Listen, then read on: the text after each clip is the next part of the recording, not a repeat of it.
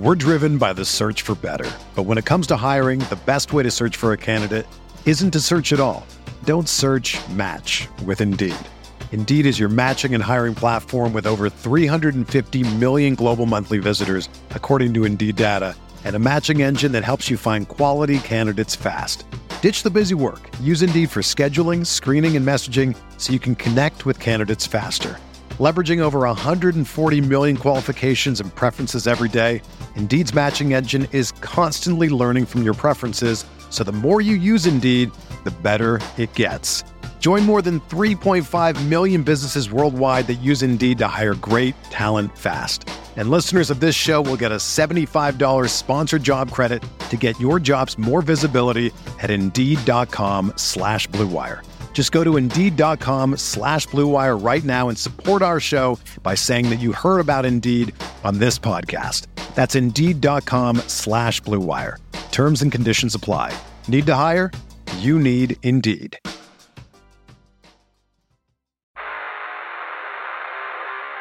You don't want it. You don't need it. But you're going to get it anyway. The Kevin Sheehan Show. Here's Kevin. Is Amazon founder Jeff Bezos on the verge of making a bid for the Washington Commanders? Teddy Schleifer thinks so. Teddy Schleifer writes for Puck News. Uh, Teddy Schleifer covers Silicon Valley billionaires. We referenced Teddy's reporting earlier this week as it relates to Bezos kind of lurking uh, as a potential 11th hour bidder and maybe a winning bidder uh, for the franchise. Teddy Schleifer will be my guest in the next segment. We'll find out everything he knows about Jeff Bezos. Also on the show today, Mike Greenberg. Uh, Greeny is going to be on the show. He was on the radio show with me uh, this morning. I recorded the interview actually with him last night, and so I'm going to play a lot of that back uh, for you.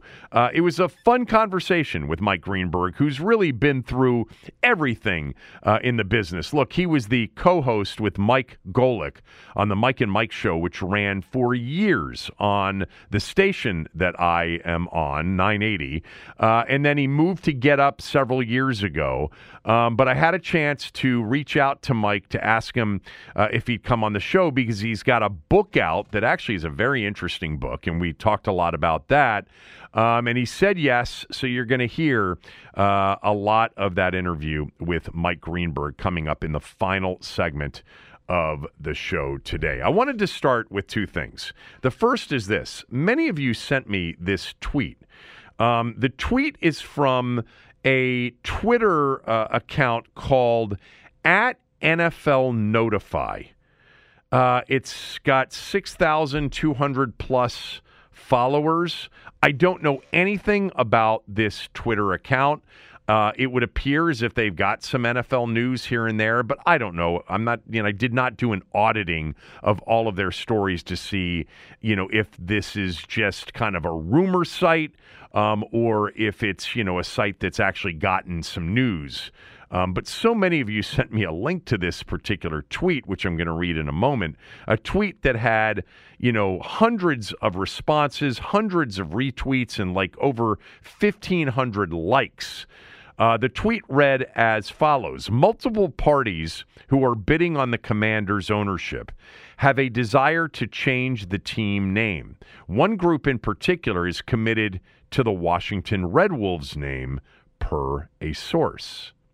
So let me just again reiterate I have no idea about this Twitter account. I don't know if this is real, if it's made up to try to draw, you know, some response and some new followers or not. But so many of you sent this to me, and whether it's true or not, I do believe that anybody that buys this team um, is going to consider, I don't know about desire, but consider the current team's name and whether or not it should be changed you know, I've, I've mentioned this many times. Buying this team right now is different than what would have been involved if you had bought the team a few years back.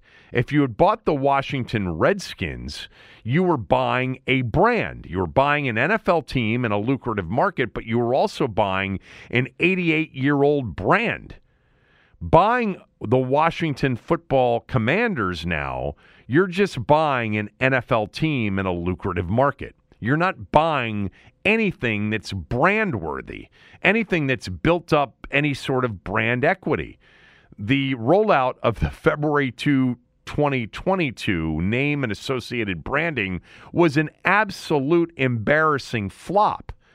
And the the percentage of people, and I've certainly not polled this, that would desire a change of name is majority. It's higher than 50%. I don't need to, to, to, put a poll out there to know that everybody would, or a significant percentage of people interested in this team would desire a change in team name. Now, I don't know if it's doable per NFL rules or not. I don't. Um, but again, there's no value in the acquisition of this team in any sort of built up brand with the name or the uniforms or anything sort of associated with the name. So I think at the very least, any new owner is going to say, let's look into this. Let's see if there's any value in this. Or more importantly, if there's value in shelving it and coming up with something new. Now, I don't like Red Wolves. I've mentioned that in the past. I think it sounds like a CYO sixth grade, you know, basketball team name. But I know many people out there do like that name. I like it more than the Commanders now. I didn't uh, back then. I didn't like either team name. My preference, as I've said all along, is to focus on Washington as the brand. Washington FC, FC Washington, uh, the Washington football team. I think Washington and leaving the um, brand as Washington makes, I can only speak for myself, it makes me feel uh, like I lost, le- I lost less of the team that was, you know, the team that I rooted for for a lifetime. 2222 was the landing of an expansion team from my perspective. And I feel distant from the name and the uniforms and all of the branding. Uh, and I understand that a lot of people are coming back, and I understand the excitement, and I think I, f- I will feel differently when Snyder finally goes. But I'd really feel differently if we got back to just Washington, and I didn't feel like I was watching something that, you know, for a long period of time um, looked different and sounded different. Washington would be my preference. Uh, and certainly, you're not bringing the Redskins back. That horse has left the barn. That toothpaste is out of the toothpaste holder. You're not putting it back in. Okay, no new owner is going to, you know, investigate the possibility of bringing the old name back and creating controversy because there would be controversy, even though there would be a lot of people that would be so in favor of it. But I don't want a name at this point. I want Washington. I want the old uniforms back. I don't mind the W as a logo and everybody could have their own nickname like soccer fans do. And my nickname would be the Skins or the Hogs or whatever. Um, but at least I would look out there and see, hopefully, our championship uniforms and focus on Washington so I don't have to look out there for a big game two years from now and see on a full Chiron Commanders versus Cowboys. That was, for me, and I think many of you, kind of uncomfortable and made me feel even more distant than I had already started to feel as it uh, related to the team. One more thing before we get to Teddy Schleifer. Billy Hahn passed away. Billy Hahn played basketball for Maryland in the early to mid 1970s for Lefty Driesell. Billy Hahn was a part of the greatest college basketball game, or certainly one of the two or three greatest college basketball games of all time, the 1974 ACC final lost by Maryland in overtime against NC State, 103 to 100. That was the game that changed the NCAA tournament rules where they allowed more than one team per conference because Maryland is the second or third best team in the country losing that game to NC State, the eventual uh, NCAA tournament champion. They beat UCLA in the semis and then Marquette, uh, Marquette in the finals. Um, but Maryland couldn't even go to the tournament, and they they called that the Maryland rule, and it was the beginning of what became. March Madness with you know more than one team per conference, and it became more than the tournament that UCLA pretty much won every year. But a lot of you really remember Billy Hahn as Gary Williams's chief lieutenant during the stretch of years where Gary was building up Maryland after it, it had been torn down by ugly and I think over the top probation. Uh, in the early 90s. Gary took over in 1989, hired Billy uh, Hahn, hired Jimmy Patsos. Um, and Billy Hahn was with Gary through 2001, through the Final Four season, and then he took a job, a head coaching job with with uh, LaSalle. Um, Billy Hahn, though, um, came back after his LaSalle years and had 11 years as Bob Huggins' chief assistant at West Virginia. Bobby uh, uh, Billy Hahn was loved by everybody, and maybe the most memorable Billy Hahn moment was when Gary Williams was sick. He was in the hospital with pneumonia. And Maryland was playing a big game in 1995 against Duke late in the season at Cameron Indoor. And Coach Krzyzewski wasn't coaching for Duke. In fact, the guy that was coaching for Duke was Pete Gaudet. And so it was a matchup of Maryland without Gary Williams against Duke without Mike Krzyzewski. The game came in March of 1995. Uh, Joe Smith went for 40 points and tipped in the game winning shot, and Billy Hahn got carried off the court at Cameron Indoor by the Maryland players. Uh, it, that was quite the moment, quite the win Quite the performance, by the way, by Joe Smith. And Maryland went into that tournament in 1995 as a two seed, um, ended up losing to UConn in the Sweet 16. Uh, that year. But Billy Hahn had one hell of a coaching career as an assistant primarily. Um, he was a head coach at Ohio University in the mid 80s and then uh, a head coach at LaSalle in the early 2000s. Uh, and I saw many people tweeting out. Jimmy Patsos tweeted out uh, today, sad heart today, as we lost our dear friend Coach Billy Hahn. Taught me so much about the business of men's college basketball and what it meant to be a part of the Maryland basketball family. Love you, dog. Uh, that was from our good friend Jimmy Patsos, who coached years at Maryland with Billy Hahn. Uh, Billy Hahn uh, 69 years old, way too young. Uh, sad um, news. Apparently, one fun guy uh, to hang around. I know uh, a lot of people in the Maryland basketball family and in the West Virginia basketball family will be very saddened by this news. All right, up next, Teddy Schleifer uh, will jump on with us and tell us how close he thinks Jeff Bezos is at making a bid for the Washington Commanders. We'll get to that right after these words from a few of our sponsors. We're driven by the search for better. But when it comes to hiring, the best way to search for a candidate isn't to search at all. Don't search match with Indeed. Indeed is your matching and hiring platform with over 350 million global monthly visitors, according to Indeed data, and a matching engine that helps you find quality candidates fast. Ditch the busy work. Use Indeed for scheduling, screening, and messaging so you can connect with candidates faster.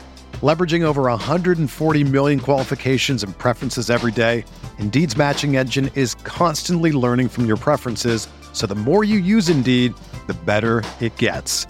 Join more than 3.5 million businesses worldwide that use Indeed to hire great talent fast. And listeners of this show will get a $75 sponsored job credit to get your jobs more visibility at Indeed.com slash BlueWire. Just go to Indeed.com slash BlueWire right now and support our show by saying that you heard about Indeed on this podcast. That's Indeed.com slash BlueWire. Terms and conditions apply. Need to hire? You need Indeed.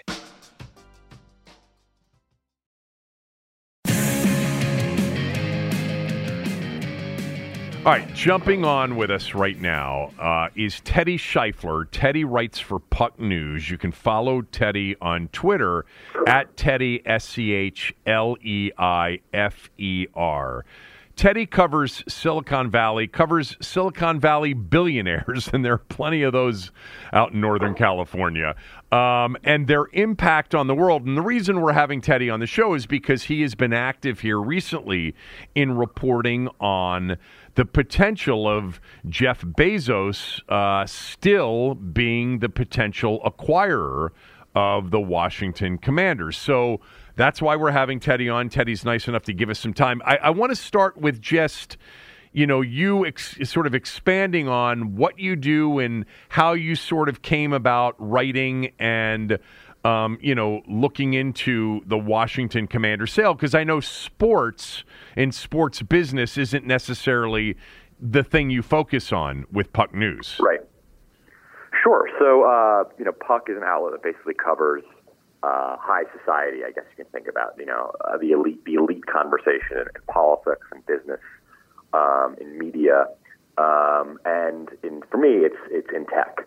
Um, so I cover, you know, wealthy people and what they're doing in the world. So um, I've I've covered Bezos for a while um, and have a sense of, of how he does things and his operation. And you know, if this was a, you know an acquisition that was being done by Josh Harris or by Steve Apostolopoulos, like would not really be of of uh, concern or interest to me, at least as you know, or only be of interest to me as as, a, as an NFL fan.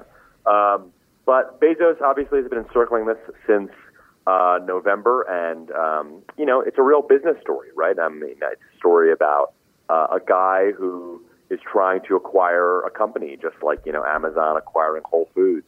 Um, but what's fun to me um, about acquisitions by you know billionaires of sports teams is like it's one of the few things that you know you can't just buy. Um, you know th- these guys are so rich to getting so rich and so used to getting everything they want very easily.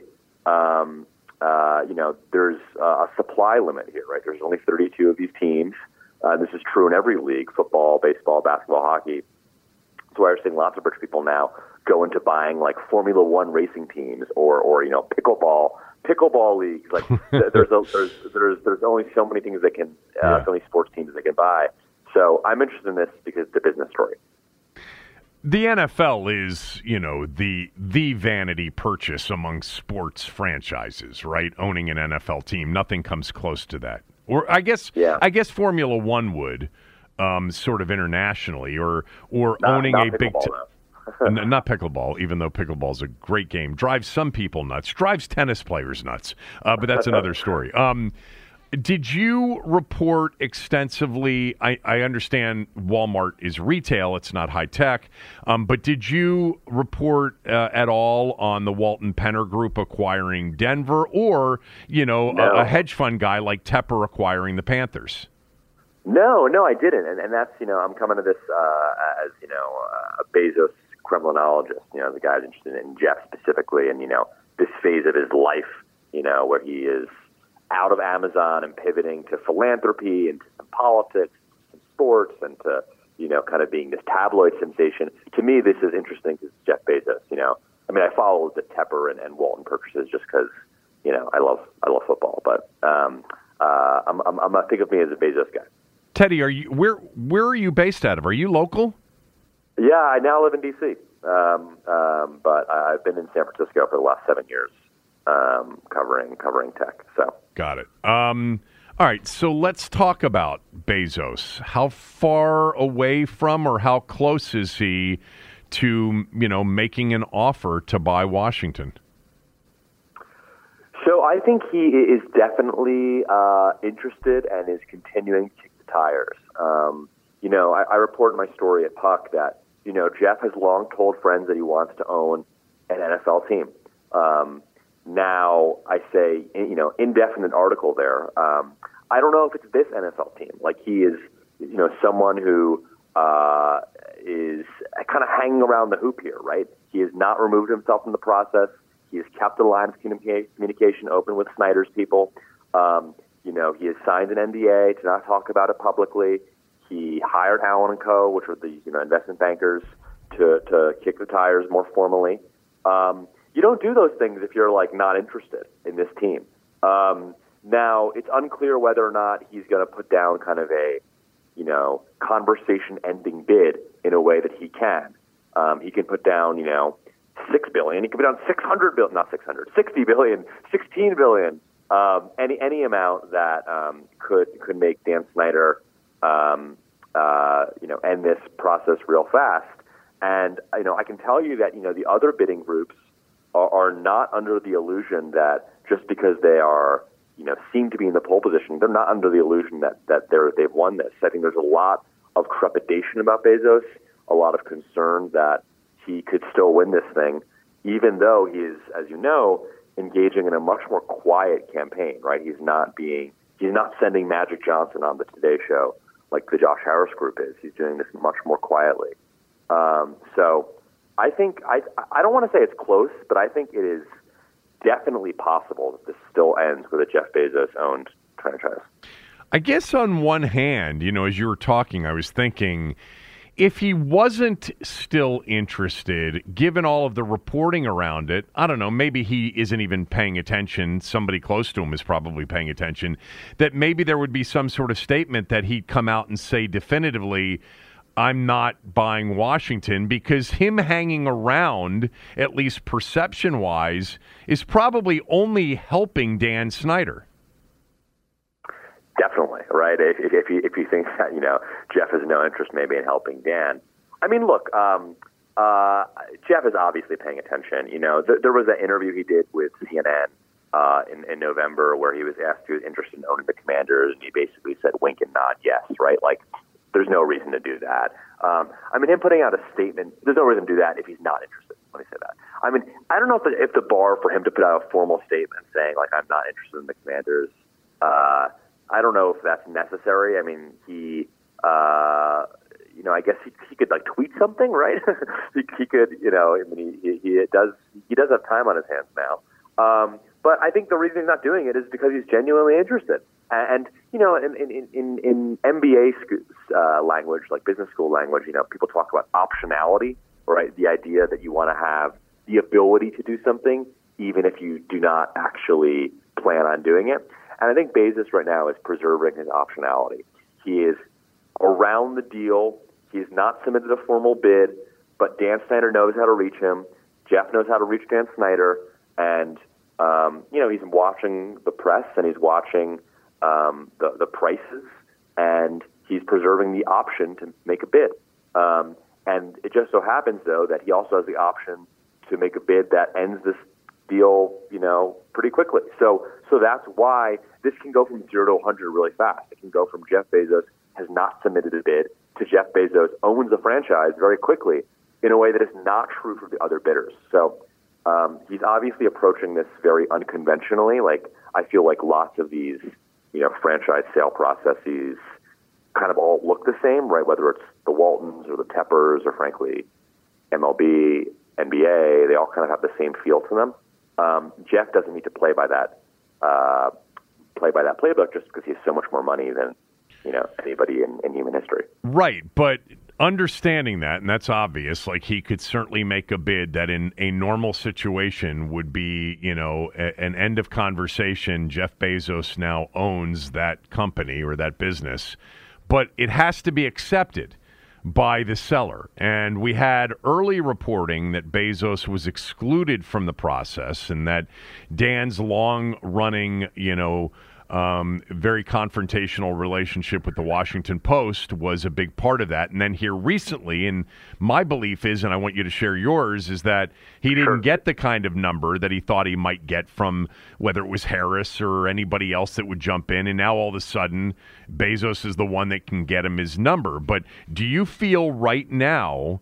that Dan is in a position or is willing to accept that killer, you know, slam the door shut on everybody else bid from Bezos? So I was talking about optionality with Bezos. Think about this from Dan's perspective. Like he's also maintaining optionality, right? He's he's keeping the ability to sell to Jeff. Like why wouldn't you? You know, um, like I understand. You know, he obviously has a grudge against the paper, and I'm sure that Dan intellectually understands that Jeff Bezos is not sitting at, you know, the computer in a musty newsroom, you know, typing out hit pieces on the commander. I think, you know, Dan Snyder understands that. But but but there is there is an element of you know he wants to maintain the ability to sell to Bezos. You know, if the Harris bids don't come in um, at you know the seven billion or eight billion dollar figure. Like I'll, I'll say though that like the reporting around um, Snyder like excluding Jeff from the process. Like some of the, I think in aggregate, some of the journalism around that was like certainly confusing or contradictory. Like there was some reporting that that was true. There was some other reporting that that wasn't true. Um, I don't know for sure about whether or not he was actually excluded. I mean, I mentioned my story that you know, Dan and Jeff have talked recently, one on one, or at least, uh, you know, they've had a personal conversation about these things. Um, it was like late last year, so it was, you know, it was a while ago at this point. But, um, you know, I, I don't get the sense that the, the, the door has ever been shut fully. Um, so would Snyder, in, in my estimation, probably prefer to sell to Josh Harris, all the things being equal, or, you know, Steve Apostolopoulos? Like, yes. But, you know, it comes down to the money, right? And Snyder is not dumb. And, you know, if, if there's a bid for six from other people that are not Jeff Bezos and there's a bid from six five, like, you know, people talk about the Jeff Bezos tax here, right? Like, you know, that extra $500 million, are you really going to turn that down just because you're mad about a story? Um, I don't know. That, that seems to go against human nature. It does go against human nature, but those of us that have followed um, the Snyder organization yeah. for two plus decades understand that, you know, impulsivity, pettiness, have kind of gotten in the way of optionality, as you describe it. Like, it, it, it, he's not been the greatest of deal makers. His organization has been fleeced one time after another over the years, and the pettiness has been a part of that, you know, at times. So that's what made that early reporting so believable, I think, for so many right, of us. Right. Sure. It's like, it's like, even if it's not 100% true, like it, it's, it's true enough that, uh, there there's a feeling like it's probably you know there, it's in the it's in the it's in the right uh, ballpark of truth. Um, just knowing knowing the personalities. So there there's a couple of other things I want to get to with you, but just right sure. now, net it out. Where do you think we are? Because you know a lot of us that have had um, some sources on this uh, on this potential deal, whether it's from the bank or whether it's from the bidder or whether it's from the seller you know, have all gotten information in recent weeks that this is imminent with Josh Harris and that the Harris group is sitting there, you know, they've submitted their bid and they're expecting that Snyder would accept uh, accept it, you know, in in short order. It hasn't happened. So where do you mm. think we are on this right now today? And isn't that suspicious, right? I mean, like, you know, if Snyder wants to sell this right now, Josh Harris, he's got, you know, a fair bid on the table from someone who's not controversial, not going to, you know, upset the media deals element of this, you know. Um, so I think I, I do not think we are close. Um, and you know, I'm sure they'll announce it tomorrow. I don't look like an idiot, but like, I think if Dan wanted to sell to Josh Harris for six billion, like this would have happened, you know, a couple weeks ago, right? Um, um, it seems like it's being slow played, doesn't it? Yeah. And like, so, like, like, like so much, so much so that like, I don't know. I, I sometimes hear chatter, and, and I wonder if you hear this, like some people like speculate like maybe Snyder's not going to sell at all, right? That that that you know the, the pressure on him seems to have gone down since he put out that you know famous two sentence statement in November when he never committed to selling the team. Technically, he committed to what considering potential transactions or something boilerplate.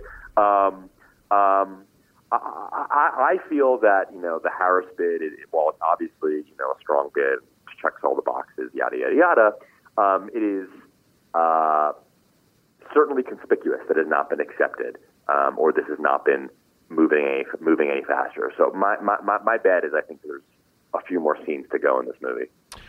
Yeah, I think the possibility of him not selling at this point, I mean, as petty and sometimes completely detached as it's you know as he has seemed to have been over the years uh, this would be an all out like the business you you understand how much the business of the Washington football franchise has failed, you know, compared to mm. other franchises here in recent years. I mean, lowest attendance, lowest capacity of attendance, some of the lowest local television ratings, some of the lowest ancillary revenue, you know, beyond the media revenue that gets shared 32 uh, different yeah. ways. If he were to, to to basically pull a Lucy and pull the ball away from Charlie Brown. If he thinks the business was bad the last few years, imagine what it will deteriorate to if he actually were to say, you know, I, I, tried. I didn't get the number I wanted, uh, but I found somebody that's going to pay a billion dollars for 20% to help me get out of some of the debt I'm in. We're going to do it that way. It just, and, and not to mention, Teddy, for the league, I think they have finally come to realize just how you know, absolutely, you know, eroded this fan base has become, and that the market just isn't a viable NFL market if he's still here. And there are hmm. other personal things too. I don't think his family wants any part of this thing anymore either. I just, Interesting. I mean, I don't think that the chance of him staying as a majority owner is any more than like a tenth of one percent. I, I, I mean, do you get that sense? Is is there anything that you've learned Yeah. related to that? You, you, you'd have better sourcing on, on that than I would. I mean, my, my uh, you know, I I just think it's indisputably true that the pressure is less than it was in like October, November. Um, and so, you know, yeah, sure, you know, people at the, you know, the owners' meetings are still saying, you know, are still suggesting that they're not comfortable with Snyder. But like, you know, I mean, I, you know, you, you you've seen, you know, PR scandals or PR crises come and go, and I understand the Snyder one, you know, is not like it's not like you know made a mean remark once and then you know had to be quiet for six months and let the you know let the uh, crisis um, you know boil over. Like uh, the, the, there is this is clearly a, a broader, more structural issue with with this franchise, but um, I just think the pressure is less than it was six months ago. So. I, I think if you're speaking specific to sort of the other 31 owners and the league commissioner, maybe you're right. I think Yeah. the pressure, though, from what's Locally. left of the fan base and what may be part of the fan base without him here has increased because. It, we've been we now have the expectation that he's going to sell and that didn't exist back in November and now it That's true. does and it's almost impossible for him to walk it out or walk it back and then have a legitimate business. Um, but Yeah. anyway, you said something, and I wanted to. Um, you, you made just a, a small remark related to uh, Bezos and his relationship with the league. Does the Amazon deal with the NFL? Is there any reason w- why we should think that relationship would be an issue or conflict for the league with him as an owner? I think absolutely it's a potential conflict. Um, I mean, look, this is not. Um, I think there would certainly have to be, you know, lawyered conversations about how involved Jeff could be in, you know, approving media deals. Um, you know, it's not just Amazon, which you know, of course, you know, has Thursday Night Football, right? I mean, like, who who knows what the media deal landscape's going to look like? You know, Jeff's 55 years old. Like, you know, he could be the owner for 30 years. Like, who knows? You know what metaverse we're going to be broadcasting uh, Right. NFL games on in two, you know 2052 or 53. I mean, um, you know, Apple obviously is very involved or is very interested in getting involved with with, with, with football. You know, to say nothing of the traditional broadcast partners right now, which are kind of all broadly, you know, competitors to Amazon in some way or another. Um, I think it would absolutely be a conflict um, or potential conflict. You know, Bezos is not the CEO anymore; he's the executive chair that, that's not like he's you know a passive player in Amazon decision making. You know, he's still the largest shareholder, like 12, 13 percent of the company. Um, you know, and um, to some extent, like you know, I think recusals might not do it justice because the the to recuse yourself from like media deals.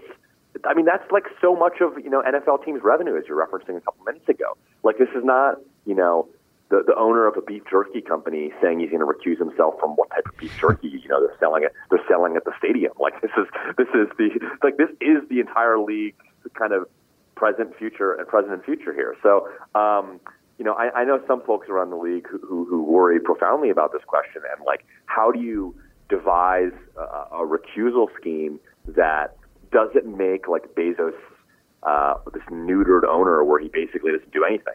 because if you're accusing yourself from media deals, like uh, what, what else is left? Right. Um, so so um, I, you know, and then and I think for for other owners here, look, the NFL is a good thing going.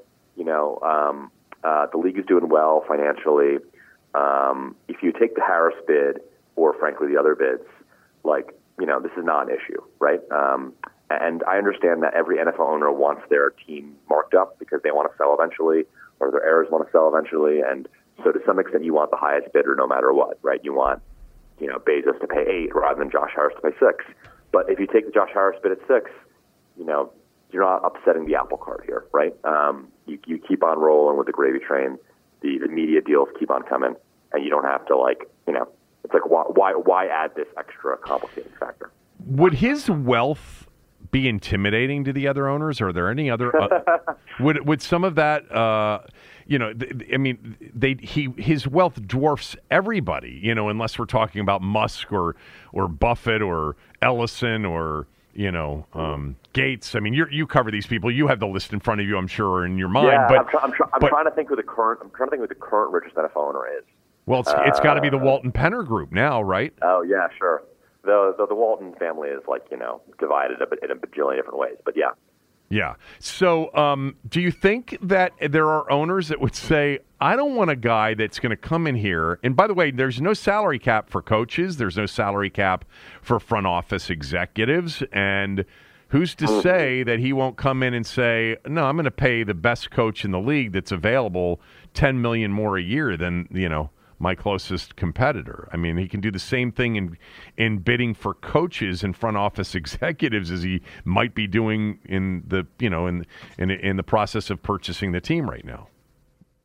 That's an interesting point. I hadn't thought about that, right? Because I've heard I've heard other people say, you know, point out obviously that you know with the salary cap for players, it sort of is, an, is a democratizing factor, but Right. for coaches, it's a good point. Um, um, yeah, look, I mean, I, I think Bezos entering the, the league would certainly create like a spectacle. Um, you know, can you imagine like owners' meetings? You know, like because right now the highest profile owners are what probably Jerry Jones and Kraft and Yeah. I guess Snyder to some extent. Um, uh, so like you know, I think it would create a circus like atmosphere. I mean, you know, Bezos is like he's not like a super. He's sort of become this like tabloid sensation over the last five years. You know, partially because of his his partner, and you know, he is this you know uproarious, you know, sort of famous laugh um, uh, that makes him uh, a high profile guy. Yeah. Um, but I don't think he would like necessarily welcome the attention um, that would come from this.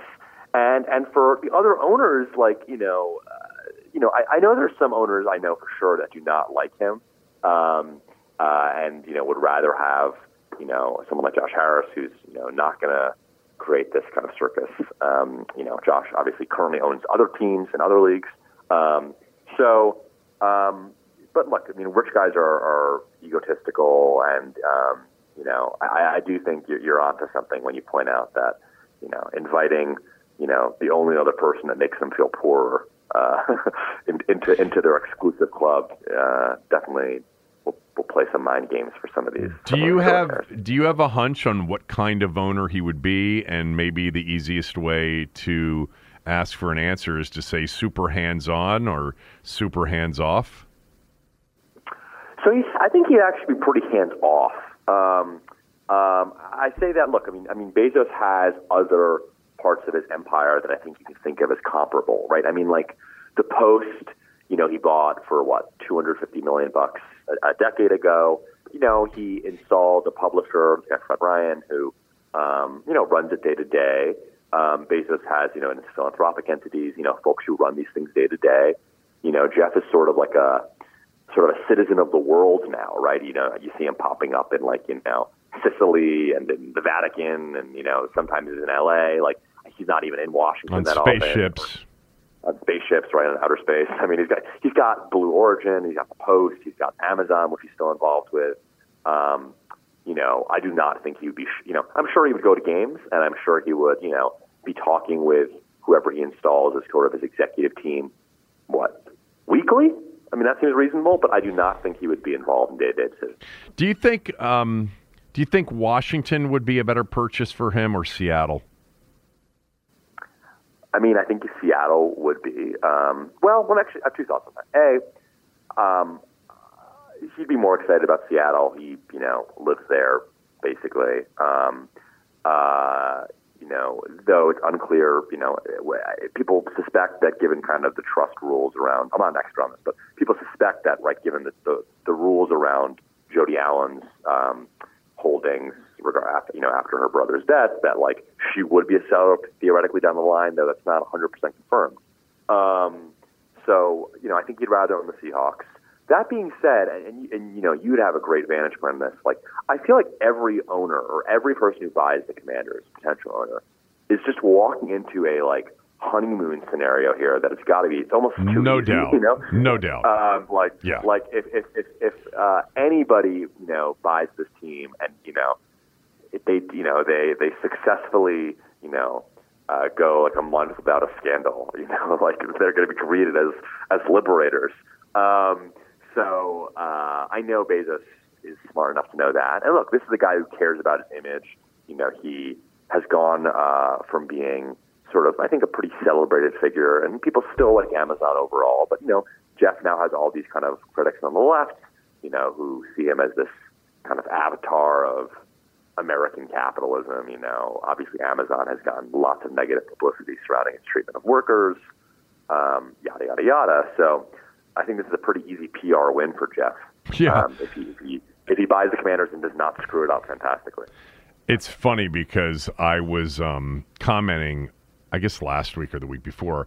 I, I, just guessed when the Magic Johnson news came out on the Harris bid, right after Mitch Rales um, came out, and then it was Magic. I just said they're doing what you know um, in typical big acquisitions, high profile acquisitions. You do you you kind of put all the you know the pushback possibilities on hold by kind of announcing, and I guess that the next announcement would be like a major female li- limited partner, you know, like a yeah. Sheila Johnson or somebody like that. Um, but yeah. the but the point, like as I was saying it, I was like, look, you don't even need that in this because it, it, this entire market will be so thrilled that Dan is gone that literally, like the zombie of Lee Harvey Oswald could buy, buy this thing and, and everybody would be fine with it. Um, that was distasteful, but whatever. Um, I'm trying to think if there's anything else. Oh, I know what I wanted to ask you. So, oh, yeah. so you know, you understand this stuff. You know, a lot of the conversation has been about you know the financials like this team is not worth you know six billion dollars i've had many people tell me including some people who've seen the prospectus it's like this team's lost 25% plus of its net profit over the last five years um, you know, 4.65 billion was what was paid for Denver, and they had a stadium and they have a fan base. And you're acquiring a team that doesn't have a stadium, needs one, and has lost two thirds of its fan base. You know, under this owner, so you've got to be in the customer acquisition business. Um, although I think a lot of people will come back just on Dan being gone, but. Do you think it's possible that we have reached the top, that the increase in valuation of, of NFL franchises isn't going to grow exponentially anymore after this sale? I don't. I mean, I think, look, I mean, the, the, the way that, um, I mean, this is really a, a big picture question about kind of the, the future uh, of streaming to some extent. Um, look, I mean, the, there's so much more competition right now for these deals. I mean, like, the few, obviously, like you know, linear television um, is, is a dying breed, and you know, uh, to some extent, answering this question requires us to like think about. You know, I was joking a couple minutes ago about the metaverse, but like to some extent, like it requires you know rethinking like what does pricing look like for you know uh, Sunday night you know football, right, or you know, or you know anything from uh, you know NBA League Pass, right? You have to understand you know, are these things going more valuable as as linear television dies, or, or less valuable? Um, there there are a lot of uh, tech companies that right that are encroaching into media. Amazon, of course, Apple. Um, you know, it'll be interesting to see what YouTube do, YouTube does here. Um, and you know, the in, a, in an era when um, a lot of assets are, are subject to you know inflationary risk like sports franchises feel like one of the few things that kind of keep on going up to the right. Like, I mean, the fact that Snyder bought this for 750 million bucks, right? Is that right? In eight, 800 million, yeah. Yeah, yeah. I mean, and he's going to sell this, you know, for uh, you know almost uh, a thousand percent on top of that. You know, 20 years later, um, is an incredible financial return, and and um, I feel like I don't think we're at the top unless the you know the league really starts um, suffering due to you know media deals that start going south. But um, these things get locked. These rights obviously get locked up for a long time too. Um, I do not think we're at the top. You know, I think you know when the Seahawks get sold, um, you know each one of these each one of these deals reprices the market, right? Because it's so illiquid. There's only 32 of these teams. Yeah. How often is a team sold? Every few years. Um, I guess we've had, a run of a couple in a row, but um, you know, I, I think if this sells for six, like you know, the Seahawks could sell for seven, and then you know, who knows? The Texans sell for eight, the Cowboys sell for nine, et cetera, et cetera, et cetera. And suddenly, you know, suddenly you're talking real money. Yeah, I guess because I always felt that way. I felt like you know, look, this is a you know, this is all about supply supply demand, and there's no supply, and there are enough billionaires out there, uh, you know. But we've seen with this purchase that it is hard to make a $6 billion purchase given the NFL's ownership rules. And I guess actually, yeah. if, if I were um, looking at, you know, uh, if I were looking at this prospectus and saying, you know, what what's the expected ROI? To me, it would be that the rules become less restrictive, and some Saudi mm-hmm. prince decides to pay twelve billion just to own sure. an NFL franchise at some point. That that's probably right. the biggest upside opportunity down the road if the NFL loosens its purchasing rules. Right. For instance, like I, I think I'm. Tell me if I'm wrong. Like the NFL now does not allow like private equity to buy. No private equity, no sovereign money. Right. Ex- exactly. Un, unlike other leagues, right? right. I mean, um, so so so sure. I mean, um, and the part of this has to do with kind of like the clubby atmosphere of like the ownership league, right? Where you don't you don't want like you know random LP limited partners, you know, yeah. who you never met you know, owning part of the team. Sure. But sure, like, you know, the fact that, you know, it's a 30% ownership requirement for uh, the majority investor, you know, no PE, right? I mean, if, if, if you start loosening these things and really unleash, you know, really unleash the supply and demand, uh, you know, the, these numbers could start going, getting even crazier. So, um, last one, actually. Uh, sure. Who is the richest owner in team sports? Is it Ballmer? I think it is. I was, I was I was thinking about that. I mean, you mentioned Larry Ellison a couple minutes ago. I mean, Ellison's always tried to own a team. Um, you know, mostly in basketball, he's tried to buy the Clippers, tried to buy. Uh, you know, there was some chatter about him trying to buy the Suns um, in the deal that was done by Mat Ishbia. Right. But Ballmer is, um, you know, Ballmer's up there. I mean, Laurene Powell-Jobs uh, is a part time part owner of, of, of the Wizards. Yes, um, right, true. Um, uh, yeah, I think. I, I mean, right I'm, I'm, just thinking like you know the Zuckerbergs and um, you know the Google guys, Brin and and um, um right, Page. Page. Like they don't own, own sports teams, so you know just because you're worth you know fifty billion plus or whatever the numbers are, you got to have some interest in sports. But it just totally. seems, yeah. Go ahead. Sorry. I, was just saying, and Ballmer is like is like the, the great example of that, right? Like Ballmer is having, you know, the time of his life, you know, courtside at games, and you know, right. I, I once was yeah, at I once was at an event goofy. with Ballmer. Yeah, I was I was at a, I was at, once at a speaking event with Ballmer, and he, you know, you know the the uh, the, the consensus when when Ballmer bought the team was that you know he overpaid, right? You know, one idiot rich guy really wants to get into the NBA, you know, buys the Clippers, kind of a similar situation, scandalized owner. Um, um, and like I was once at a conference where Ballmer was saying, you know, everyone says I overpaid, but like compared to the amount of fun I'm having, I actually underpaid. so so so like you know, I think you really have to want to do this. Um, and look, there's lots of different ways to be an owner. You could you can you know never show up at games, and obviously you know the NFL is just you know 16 or 17 games, you know a few you know sure. half those are even home games. So you can be absentee if you want, but I think the reason to do this is because you want to be in it, right? I mean, that's that's the fun of it. Yep. Um, and and and uh, you know, Bezos and Ballmer could, uh, you know, Ballmer could be a good model for Bezos, right? Where actually Ballmer's pretty involved in the Clippers. I mean, he's like showing up at press conferences with Paul George and Kawhi and stuff. But yeah, um, it's weird. It's weird though with Ballmer. This like he could have any seat in the building and he sits behind the basket. Like I, it's the to me that's the worst seat in the joint. Like Cuban, uh, Cuban. Oh, you know, you know it's interesting, and I don't know how much you yeah. follow this, but there's only one, I think maybe two. Mark Cuban does not sit on his team's bench. You know, he gets accused of that, but he's usually one yeah, to two rows like behind the bench. It, sure. Yes. Ted Leonsis sits on his uh-huh. NBA team's bench. He is the first seat when the bench ends, like next to the head coach. I, and in this market, look, every owner in town gets a free pass because they're compared to Snyder. So, yeah. um, but it's interesting. But yeah, Ballmer, uh, you know, he's he is certainly a goofy fan, um, and he doesn't give himself the best seat in the house. But anyway, all right, one last one for uh, Teddy Schleifer, who's nice enough to join us here for. Um, more than enough time, and I appreciate that. But what's your prediction? Like who, price, and when? I'll, I'll make it spicy. I'm gonna, I'm gonna predict Bezos takes it. I think I think you know I think he uh, is monitoring the process. Um, uh, you know I think it'll be you know somewhere between six and seven. And uh, the when I'll, I'll I'll say it'll take longer than we think. Like I know there's now chatter like by the draft. I mean that seems un, that seems unlikely to me. You know I think sometime in May. Um, and yeah, so six six to seven. You know taken by the guy out of Amazon. Um, but uh, obviously, I look forward to being wrong.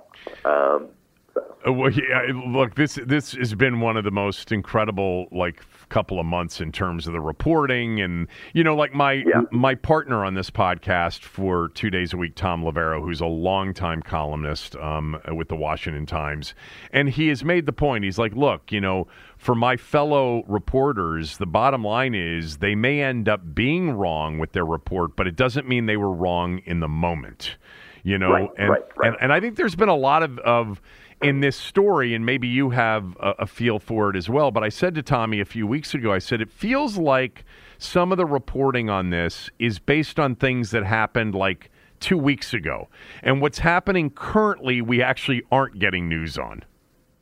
Yeah, that's. I mean, look. I mean, you know, journal reporting is hard, uh, and you know, trying to get you know people who are not supposed to talk is to talk.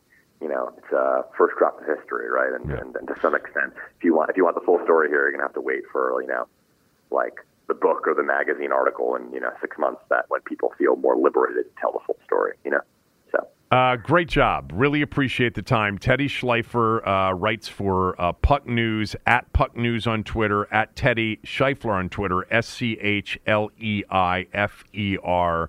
He covers the world's richest people, including Jeff Bezos, and your perspective was, uh, was valuable. I appreciate it. Thanks. You bet. All right, up next, Greeny. Yeah, Mike Greenberg uh, from Get Up on ESPN, and for years, the Mike and Mike show on our radio station, the Team 980. Uh, we'll get to him right after these words from a few of our sponsors. Everyone is talking about magnesium. It's all you hear about. But why? What do we know about magnesium? Well, magnesium is the number one mineral that 75% of Americans are deficient in. If you are a woman over 35, magnesium will help you rediscover balance, energy, and vitality. Magnesium supports more than 300 enzymatic reactions in your body, including those involved in hormonal balance. From functional medicine doctors to mental well being and female hormone experts, we all know that magnesium is the one mineral to improve all aspects of well being and health. But which one?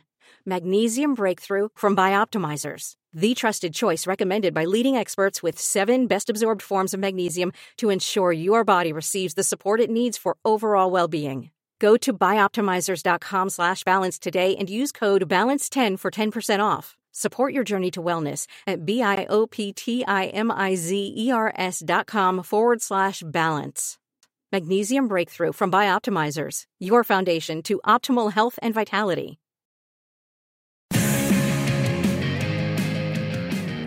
So I had Mike Greenberg, uh, that Mike Greenberg, Greeny from ESPN's Get Up, and for years the co-host of the Mike and Mike radio show uh, on the station that I've been on for years, uh, ESPN 980 and the Team 980. Um, and uh, Greeny's got a book out, and it's actually a really interesting book. And I was watching um, him discuss it on his show earlier this week. So I reached out to see if he had any time to come on and talk about the book, and he did. So I had him on the radio show this morning, and I'm going to play a lot of that back for you right now. I think you'll enjoy it. Um, we talked a little bit uh, about you know him going from that early morning radio to uh, television at a later hour, not that late, but a later hour. Uh, talked a little bit about his New York Jets and the Aaron Rodgers situation, and then got into the book as well. So here's that. Uh, the entirety of the interview can be heard at the team980.com, but you're going to get a lot of it right here and a lot of the best of it uh, right here. So this was my conversation with Mike Greenberg, which started with you know, kind of talking to him about for all those years, and he was on early morning radio with Mike Golic for 18 years, doing 6 a.m. to 10 a.m. every day. And I just asked him about how much different it became for him when he didn't have to get up at 3 a.m., but instead started to get up at 5 a.m. And That's where our conversation started. Here it is. Life changing. I mean, we're so different. It's hard to even put it into words. I, I, my alarm was set for 3:45 for 18 years, and now it's set for about five o'clock in the morning. And what I always say is, five o'clock is early in the morning, and 3:45 is the middle of the night. And um, there is a big difference between getting up early in the morning and getting up in the middle of the night. Yeah, uh, Mike, I actually made the switch here recently too from morning drive to kind of the mid morning to early afternoon time slot. And, you know, nobody's complaining. We're not digging ditches, obviously. But I think one of the issues that probably you had for all of those years as a sports fan was not having the ability always to watch games because a lot of the games that you wanted to watch were at night and sometimes late at night. It, it, is one of the hardest parts of the job. When I first started doing the mornings in, in the very beginning of the year 2000, you know, I said to my, my wife, we didn't even have children yet um, at that time. I said to her, I, I think I have that we have a chance to do something really good here. I think this show could be really good. I think it could be something that turns out really well for our lives. But I am positive that we're going to have to build our life around it. It's going to be a schedule that we're going to have to sort of build our entire world around making it work. And that's exactly what we did. And look, it, it turned out to be very much worth it. Now, you're right. I, no one needs to feel sorry for us. I have the best life of anyone I could ever imagine. But it did mean, you know, making sure I got my sleep at certain times and napping at certain times and seeing this and missing that and catching up on things and, and missing out on going to things and all that. It, it, it became, for me, very much all encompassing and I guess it still is to a degree, but I'm now at this point, I'm so used to it that I don't even really think of it that way anymore. But that's kind of the way I approached it going back 23 years ago or whatever that was now, um, was th- th- in order to do this right, it just sort of has to take over your life. And, um, you know, that's, that's what we did then. And I suppose to some degree, we still live that way. Mike Greenberg's got a book out called Got Your Number. And I saw, I watched you guys debate the number 32 the other day, which is why I reached out to have you on. And I'm so appreciative of, of you making time uh, to talk about the book. But before we get to that, you know, those of us that have listened to you, watched you over the years, know, you know, the pain you've had to go through being a New York Jet fan. And by the way, here for us, it's been 30 years since the glory days of of of the Redskins, uh, and it's been, you know, uh, it's been pretty awful since. But seriously, uh, is this Aaron Rodgers thing going to happen or not? Yes, I think it is. You know, it's funny you say that. I went out to get coffee this morning, and my doorman, as I walked out the door, said to me, "What the hell is going on with this thing?" Um, you know, so so the fans here are getting frustrated. But what I really believe is going on is that Rodgers has sent signals to the Jets one way or another that they don't need to rush because he's not coming that soon anyway. I don't think Rodgers was. It, it's as though I, I don't think that this is a situation where if this trade had been done, he'd be in the building right now. You know, getting to know people and working out with people and and doing whatever he could be doing. I don't think he's showing up here until after the draft anyway. And so I think he has sent messages, you know, whether directly or indirectly to the Jets.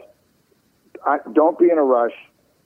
Take this thing all the way to the draft because when push comes to shove, the Packers are going to want draft picks in this year's draft. And the Jets desperately don't want, and if you're Rodgers, you desperately don't want them to give up their first round pick, which is the 13th pick in the draft. I, I just had a Zoom with Mel Kiper and Louis Riddick and Booger McFarland and Suzy Kolber and the entire team that is doing the NFL draft. And as we go through it, I can tell anyone listening right now, if you're interested, the overwhelming projections for this draft are that the first eight picks, maybe nine, but probably eight, are going to be quarterbacks and pass rushers.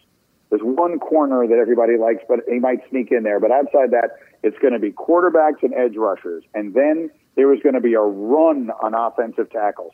From nine until like 20, there are going to be maybe six offensive tackles that get drafted. And the Jets, the Jets pick 13. And that's exactly what they need. And if you're Rodgers, that's exactly what you want them to take.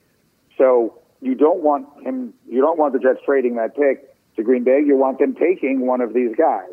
And so long as they do, then I don't think they will have lost out on anything. So if you're asking me my prediction, I would say I think that the week of the draft, maybe Tuesday, Wednesday, something like that of that week, the trade will get consummated. If somehow, by some accident, we get past the draft and the deal has not happened, now we really have a problem. Because now all the onus is on the Jets to get it done, and the Packers are suddenly the team that is in no rush whatsoever. So I don't expect that. But that is the reason why the Jets can't afford to overplay their hand because if it gets to that, then they really have a problem. So I think it's going to happen too. I think most NFL fans think it's going to happen. And what's interesting is I think the Jets and Washington are very similar um, in that they've got excellent defenses, they've got playmakers on offense. They need to improve their offensive line, but they've just been missing the quarterback. And, you know, before it became apparent that Rodgers was going to get dealt to New York, I mean, I was a big proponent of you give Green Bay whatever it takes. You get Aaron Rodgers here in D.C., we're an actual contender for the first time in 30 years in the NFC. Now, the AFC is different um, because it's deeper and it's better, especially at the top. But I would think that you think that with Aaron Rodgers, for the first time in a long, long time, you've got a legitimate chance to make the playoffs and win games in the playoffs. Absolutely. If he plays well, and the Jets are really good, and the, Jet, the Jets, the team that should go out and get Aaron Rodgers, to the point you were just making, is a team that is Aaron Rodgers away from having a chance to do something special. And the Jets are that. Their defense is that good. The skill position talent is that good. The offensive line needs a little work, but is not that far if they are healthy from being that good. So I do believe they are Aaron Rodgers away from being a legitimate contender. Could I, at the risk of hijacking your show, ask you a question, which is to say, Washington is one of the immediate places I looked at, for Lamar Jackson as well. And if you're telling me that they should be going after or should have gone after Rodgers, which I totally understand, can someone explain to me? I mean, I don't think that the words I would rather have Sam Howell than Lamar Jackson have ever been spoken aloud and consecutively in the history of mankind. So I'm having a really hard time understanding why that's one that that seems not even to have been considered. I get that this is your show and you should be asking the question. No, no, but it's but, but it, how is how do you explain that? Well, it's it's um it's been interesting just to see so much of the national media say Lamar to Washington makes so much sense, but I think what we know here locally is that they're not spending any money. You know, they're just this is an ownership change, which by the way is the number one story here. It'll be it'll be cause for a celebration like this city hasn't had since you know the World Series in, in 2019, and you could make the case that it'll be a mm-hmm. bigger celebration that when Snyder is finally gone. But the bottom line is, is Dan and Tanya aren't going to put down whatever would be required at signing, you know, in cash for a 200 million dollar guarantee deal. Um, that would have to be a decision made by the new owner, and the new owner is not in place yet. So they have they did extend Daron Payne, um, but a lot of the money that's due into escrow for the guarantee dollars isn't due until they're long gone. There's just they're they're not spending money. That's the number one reason. Um, not to mention the fact they actually don't have a ton of cap space, and they'd have to cut a ton of players. But to your point for me, and I've talked about this, if there were a way to get Lamar Jackson here in a heartbeat, just the way I felt about Aaron Rodgers, because immediately now you are a team that can win 11, 12, 13 games and and go deep into the NFC playoffs. You know, uh, Rodgers to me would make Washington a legitimate Super Bowl contender out of the NFC, and I think he's going to do that for the Jets. Although he's gotten, you know, I don't know how accountable and how um, how reliable he is anymore, uh, but he's still great. But yeah, no, th- that's the easy answer on Lamar Jackson. Boy, am I glad I asked that, and thank you because that's something that I will say I did not know. I, I think mistakenly, I from from the relative distance at which I sit, I was thinking Snyder on his way out. If there's anything that he seems to have demonstrated, is that he doesn't mind. Not only doesn't mind, but actually seems to enjoy pissing off all the other owners. And what better way to to leave, you know, with his middle finger extended at all of them than to upend their apple cart by signing this huge guaranteed contract, which he knows all the rest of them so desperately don't want to have to deal with, and then he walks out the door and it isn't his problem. So I, I that that was sort of how I looked at it, but that's um, I'm glad I asked because now you've explained to me No, that I was I- seeing it completely wrong, and so what you say makes sense. Yeah, well, actually, what you described is, you know, it doesn't, it's not nonsensical by any stretch of the imagination, but it's just so much cash out of pocket um, that they're just not in position to do that right now. Um, so there you go. Let's get to your book because I actually think that this is the kind of book that I would actually love. It's called Got Your Number The Greatest Sports Legends and the Numbers They Own. You and Paul Hembo um, wrote this book. Tell everybody what the book's about, and then I've got some questions about some of these jersey numbers.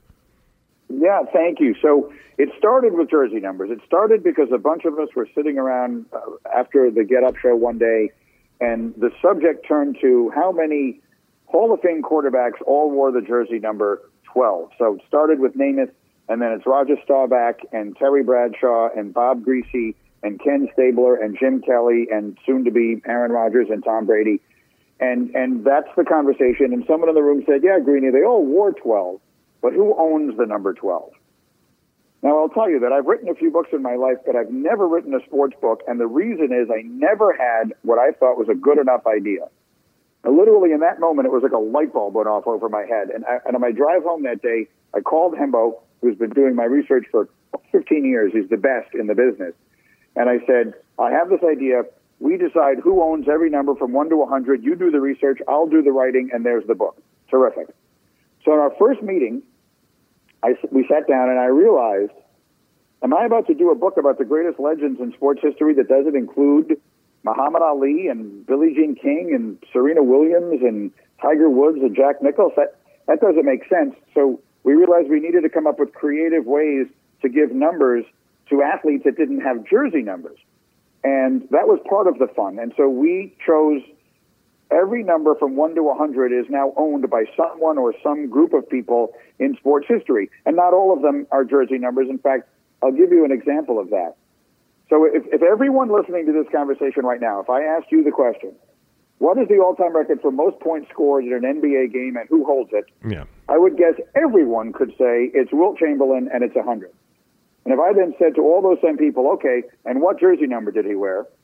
I bet you almost none of them know that he wore number 13. So in the book, Wilt Chamberlain owns 100, not 13, because that's the number that he's associated with. That's the number that he owns. That's the number that he deserved to have as his until the end of time. So we assigned those numbers from 1 to 100. I wrote up 100 very short chapters. Each of them are like two or three pages with excellent research from Hembo. I promise, no matter how knowledgeable a sports fan you are, that at least once per chapter, so at least 100 times, reading this book, you will come across something that makes you say, wow, I didn't know that. Um, and so the book is a little bit of sports debate and a little bit of sports history. And in that regard, hopefully a lot of fun. So who got 13? Marino? So 13 is Dan Marino, yes. And um, th- that would have been a tough choice. If we didn't have an obvious other option for Chamberlain, that would have been a tough choice. I'll give you another one that Joe DiMaggio, I think when people think of Joe DiMaggio today, they think of the number 56. Right. They, they think of the 56 game hitting streak, which I think is at this point, with the way the home run records have been largely discredited, I think that Cal Ripken's consecutive game streak and DiMaggio's 56 game hitting streak are the two most beloved and revered records in all of American sports. And so I wanted to give DiMaggio 56, LT. but Lawrence Taylor is 56. Yeah, right. And Lawrence Taylor is the greatest defensive player that ever lived. So I gave LT 56 and I gave DiMaggio 5. But if, if, you know, that's my point, is that those were the kind of decisions that I had to make. And every now and again, it meant I had to leave some people out of the book. And that's where the debate part comes in, because you're going to disagree with some of the decisions I made. And, and that is part of the beauty of all of this. You know, in sports, we disagree, we debate, we see things differently. And, and I made my choices. We defend them with all of this incredible research, but there are going to be some you're going to say, no way, Greeny, you're full of it. I completely disagree. It should have been this person or that person. And that is, that is half the fun of the book. So maybe this is one and the same as far as a question goes, but what was the biggest disagreement um, on a number? Um, and also, and maybe this is the same thing, what was the number that generated the most possible answers? Uh, well, so so disagreement.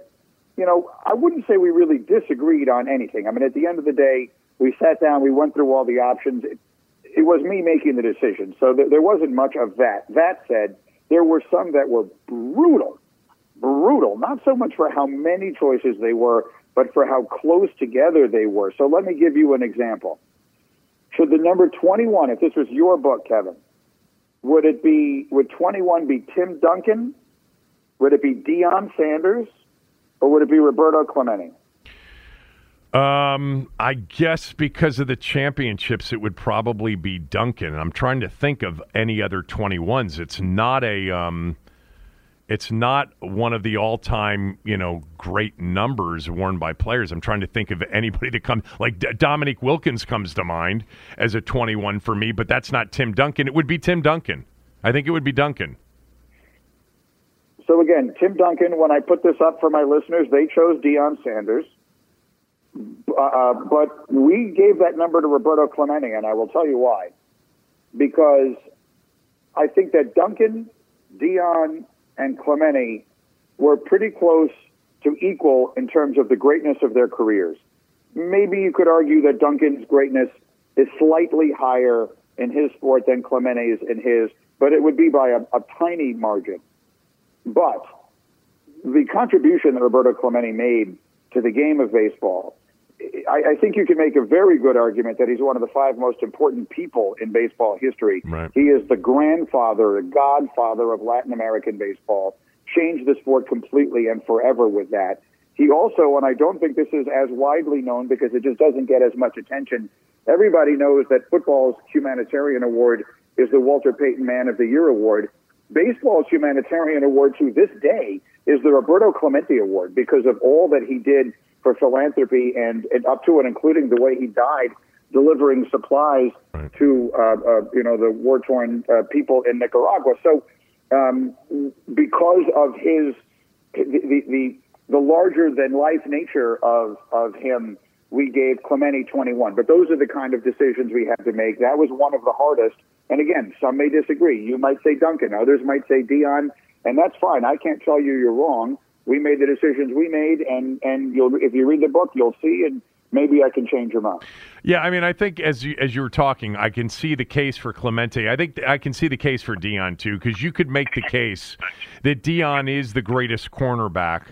Uh, that's ever lived. And I don't think you can say that about Duncan, but Duncan was such a winner um, uh, so that's why I guess my, my inclination was first on that. The 32 debate that you had the other day, I mean, there's so many 32s. But it's funny, even though I'm the biggest Magic Johnson fan of all time, and by the way, Magic Johnson may end up becoming part owner of the football team here, and I think that would be great.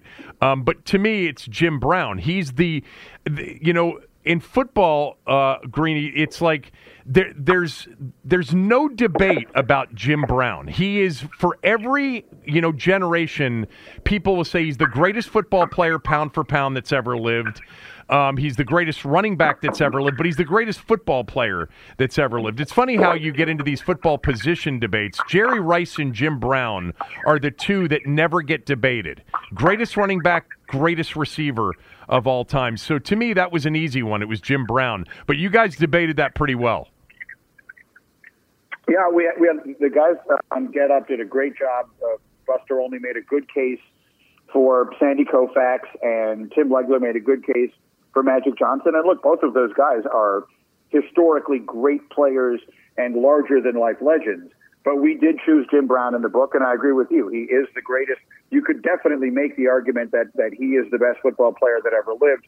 The numbers are ridiculous. If you extract, he, he remains to this day the only running back to average over 100 yards rushing per game. Right. If he played in 17 game seasons, he would have averaged 1,773 yards per season, and he retired uh, uh, before he turned 30 years old. So if, if he had played the full arc of a career, if, if he had played another four or five years, then he probably would have set records that would not have been broken to this day, despite the fact that they played five more games per season now than they did when he played. Remember, he was playing in 12 game seasons, Yeah. not even 14.